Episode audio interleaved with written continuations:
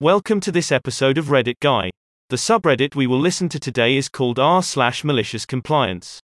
Our first post of this episode comes from Memon17 and it titled Hoa won't let us fly our modest pride flag, so we just follow the rules. Dot. Due to some neighbors flying BLM flags, thin blue line flags, and other opinion flags, our Hoa decided last month that we're only allowed to fly the USA flag, and nothing else. The day after the decision, we receive an email that someone reported our pride flag, that we had in our house since 2016, and that we needed to take it down. We complied and removed the flag. Looking through our new rules, we noticed that removable lights are permitted without restriction so. We bought six colored floodlights, and we washed our house in pride colors. A little less subtle than our simple flag. A lot more fun for anyone complaining about the flag itself and what it represents.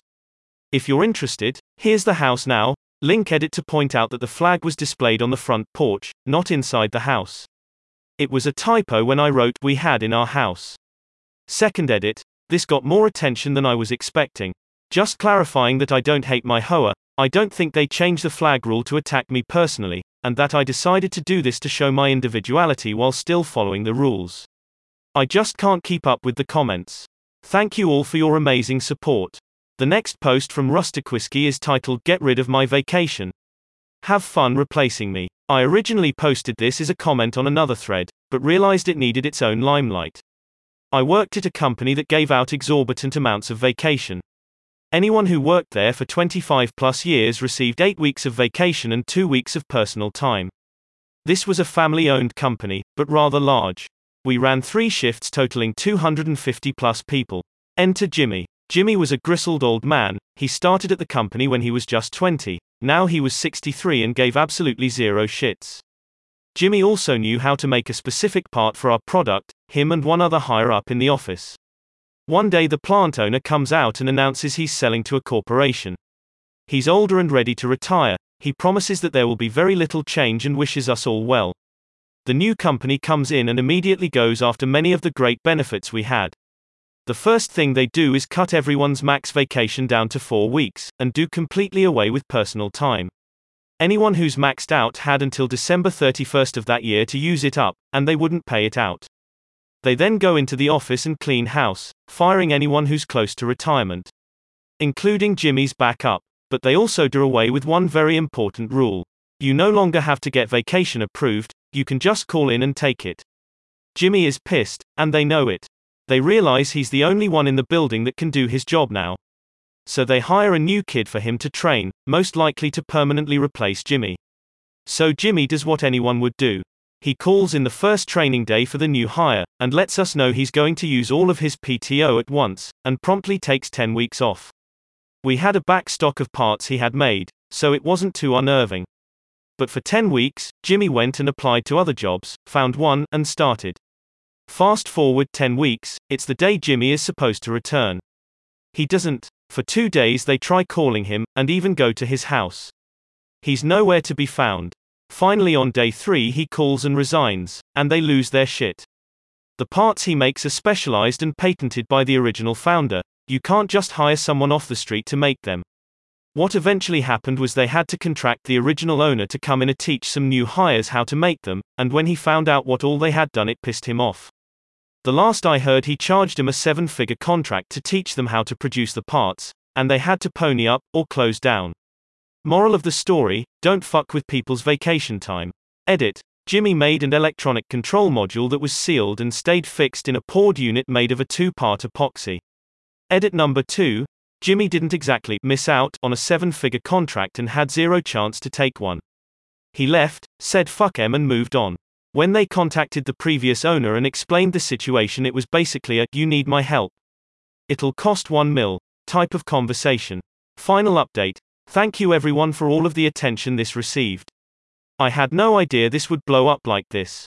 I have immediate family working with the company still, so if I hear of any more rumblings, I'll fill you all in. Also, I worked here for four years. I have a few other Jimmy stories I may post at other times on the appropriate Reddits. Thank you all again. The next post from Curious About Now is titled My Boss Loves to Call Me at 6:15 a.m. to ask me if I would like to fill the shifts of the people who just called in sick. Dot. This is an everyday thing.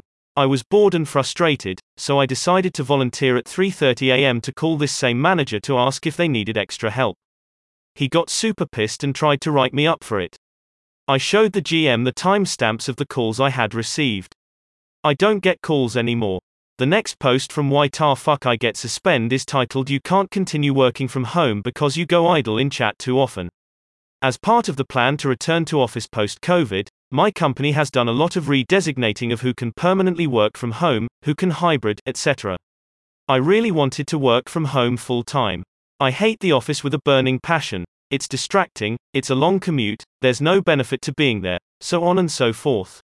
I'd just rather be at home. Well, when we thought May was going to be go back to office time, they started giving out the new designations. I got designated as in office full time. It made no sense to me. I work on a team of eight people and each of us is in a different office somewhere in the country. I've literally never been to an in person meeting or needed to do in person work in three years at this company. Every single other person on my team got designated to work from home. So I brought it up with my boss and asked to work from home. When I started at this company and lived elsewhere, I got to work from home for four months before I moved, and the past 14 months during COVID have been at home, so 1836 of a month at the company have been WFH. What I was told is that I go idle too often in chat to trust to work from home. Basically, we have a company wide IM system that shows you as available, idle, or in a meeting. If you don't touch your keyboard for five minutes, you show as idle. So they've decided to use this as a measure for who is working and who isn't. The thing is, like many people in many types of jobs, I don't have shit to do for a full 8 hours every single day. The amount of work I have to do on a typical day takes 3 to 5 hours of actual attention. There simply isn't something to do all the time. My performance numbers actually went up working from home, by all objective KPI numbers, I'm a better worker at home. In fact, in the KPIs that I don't flat out lead the team in, I come in second. There isn't work to do that I'm neglecting or procrastinating. When something comes up, I simply do it until it's done or until I can't do anymore due to waiting on someone else, then stop. And I've done that method long enough that my work queue stays empty because I work to get my queue down to the point where when something comes up, I can immediately address it and be done with it. But because I have other ways to spend my time in downtime instead of messing around online at my cube pretending to be working, meaning I show idle more often, I'm a worse worker apparently. I was told if it weren't for that they would let me work at home. So I wrote a six line PowerShell script that virtually inputs the period key every 4 minutes that starts running every day at 8 am and stops at 5 pm. So now I literally never go idle. I do the same amount of work and still read books, watch TV, and play video games on the side. But I have a shiny green check next to my name all day. Because of COVID complications, they eventually said no going back until after Labor Day. I just had a meeting with my boss and he said over this time they've noticed I go idle a lot less than I used to, so they're changing my designation to work from home, all because of a little icon in some software. This concludes my TED talk on why low to middle level managers are the dumbest, most useless do nothing positions in all of corporate America. Edit. I do not need to be told to buy a mouse jiggler for the 30th time. I'm aware of what they are. This cost me no money and achieves the same thing. Why would I pay to achieve an effect I've already achieved for free? Edit 2. A lot of people are understandably asking for the script. Dollar $dummy equals new object com, w script. Shell dollar $dummy Send keys. Quote closing parenthesis. That's the backbone of the whole thing. There's different ways to implement it with for loops or scheduled tasks or whatever, that part's up to you, but that's all the PowerShell needs at its core to accomplish this. A lot of people have pointed out that sending insert or F13 instead of period would be better, so change that up if you want. To all the people commenting that I'm a shitty employee and obviously trying to insult me over it, I wish I could make you feel just how little I care. To all the people implying a workday isn't valid if you aren't at 100% capacity from 8 to 5, keep it up, you truly are an ideal employee. Dot. To them. Enjoy the taste of leather, Bootlickers Edit 3. Some of y'all would be pissed as fuck if I explained the concept of firefighters to you. The next post from Balloon Understudy is titled My Neighbors Wanted to Call a Professional to Mark Their Property Line, My Parents Agreed. This was a long time ago, but I remember it clearly. We moved into a community with tight space in between our house and our neighbors, and we didn't like them being able to see into our kitchen. We put up a bunch of plants, costing thousands, but my parents thought it would be worth it. A week later, my parents awoke to the plants completely chopped down. My father was furious and marched down to our neighbor's house. He told my father the plants were on his property line, therefore, he had total right to take them down. He warned that if anything were to go on his property again, he would report us to the authorities immediately. Later that day, my father called the company that put in the plants, and with the warranty, we could have them replanted next week for no charge. We made sure there was no way it was on our neighbor's property. However, a few days later, we caught him chopping them down at 2 a.m.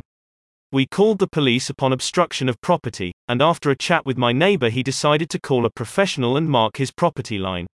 My father agreed. A few days later, I got home to find orange tape in my neighbor's yard. Apparently, his fence was 11 feet over our property line. We watched as he took down his fence, completely furious. Within the next month, we were enjoying our new space and privacy in our backyard, and my neighbor ended up losing one quarter of his backyard. My neighbor ended up having to pay almost 10k for the destruction of our property, and we got to plant our plants again. TLDR My neighbor chopped down our plants because he claimed we were on his property. After calling a professional, he lost 11 feet of his backyard and had to pay for destruction of property, and we got to keep our plants. The next post from Joe's Hill is titled Kentucky Passes Law That All Schools Must Have In God We Trust displayed. School district complies. Dot. The new law is required as a result of legislation filed by State Representative Brandon Reed, a Republican minister from Hodgenville.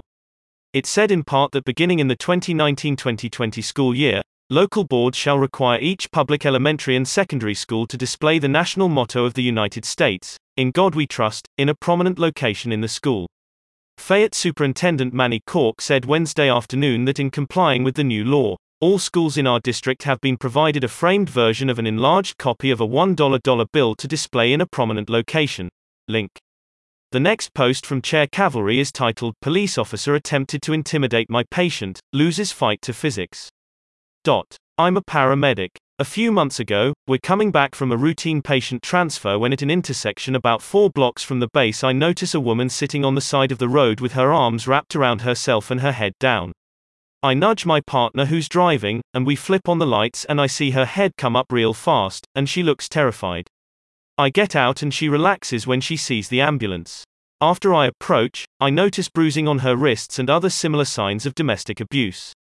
She seems hesitant to get up off the curb and into the ambulance, so I decided that I would at least pull the cot out of the back and give her something a little more comfortable than concrete to sit on.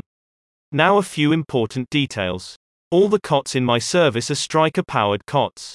You've almost certainly seen these before. They're bright yellow with black handles and side panels. These cots have a motor and battery built in to allow us to raise and lower the cot at the touch of a button instead of throwing out our backs having to physically lift the cot up after loading someone.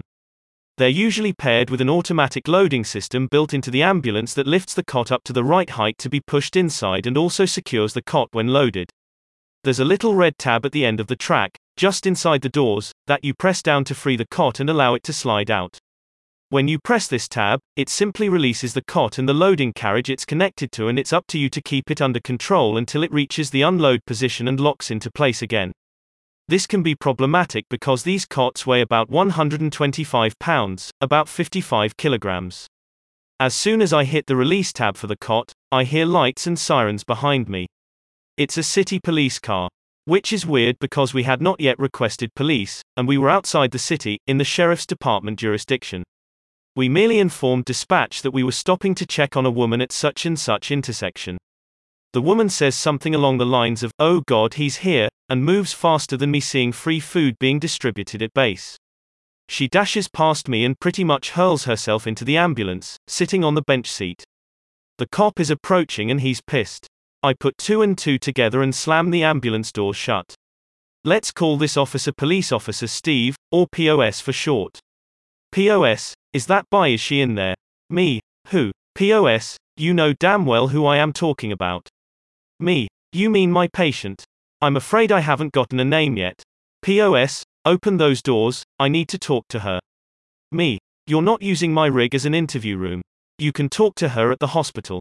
We go back and forth like this for a few minutes. My partner at some point came back to see what the hold up was, but overhead my stone walling and went back to the cab to call our chief. I continue my routine of deny and delay until a pair of deputies, likely specifically requested for this by the chief, arrive. Oh, good. Now I have witnesses. See, we had stopped on an upwards incline. I had hit the release tab on the cot and it wanted to slide back. I had to close the doors so swiftly, I didn't bother pushing the cot back against the stops and locking it in place. Emboldened by the presence of two deputies, he gets in my face. Get out of my way or I'm gonna have to charged with obstruction.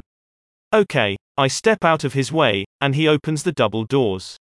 Between the cot, the monitor, and the jump bag, I'd say there was probably close to 160 pounds contained by those doors. All of which comes barreling out and hits POS square in the chest. He goes backwards and falls on his ass. One of the deputies laughs aloud.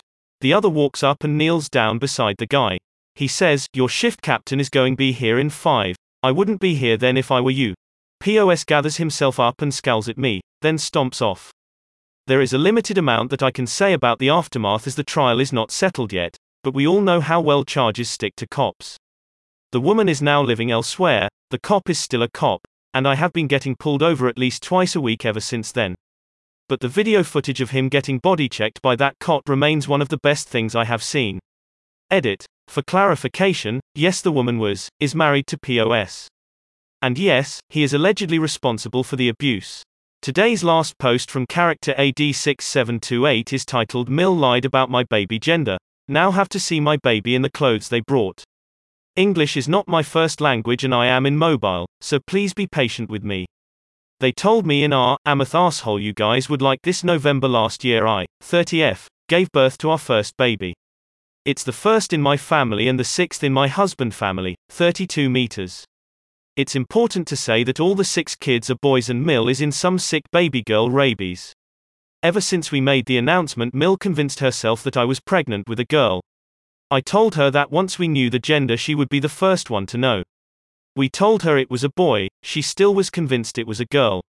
She told the whole side of the family it was a girl. I corrected, but she told them I was just annoyed BC I wanted a boy first, I wanted a healthy baby, I didn't have a damn about the sex. She also told them we are naming the girl after her mom, which we will never do. BC hubby hates his grandma. When the baby shower gift started to come, I noticed a lot of things that wasn't in the register. Embroidered things with grandma's name. And it didn't matter, we told him the gender and the name, and make clear we are not lying about the gender. Everyone believed her well, the baby was born. And imagine the surprise. Dot. Dot. It was a boy, just like we have been telling everyone. The problem, for them, was that now the baby have plenty of girly clothes, pink onesies, etc., and we are dressing our baby with them. Specially for his family video calls and for pictures for them. After Saturday call, Mill called us to scream to us BC we are making the elders uncomfortable for not sticking to a masculine color scheme for the baby clothes. And we have to stop being this childish, she just threw my belly shape was more like girl than for a boy. We told her we will not change the baby's clothes, and to just await until the dresses fit. He will look adorable.